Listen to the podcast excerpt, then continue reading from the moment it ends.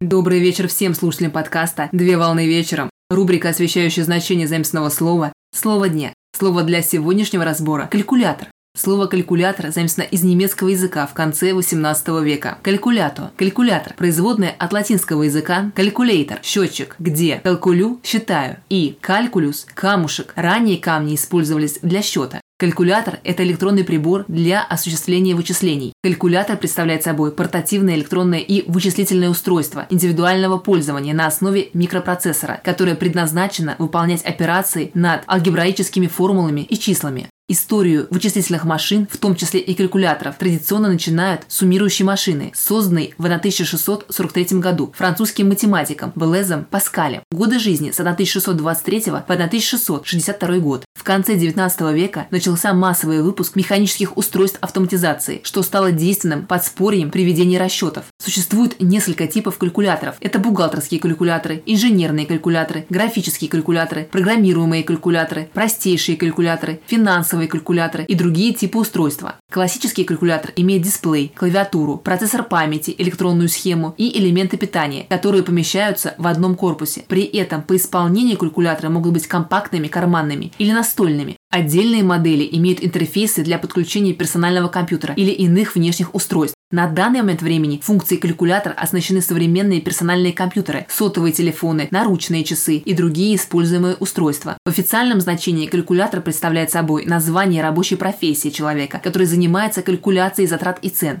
Пример – бухгалтер-калькулятор. На сегодня все. Доброго завершения дня. Совмещай приятное с полезным. Данный материал подготовлен на основании информации из открытых источников сети интернет с использованием интернет-словаря иностранных слов.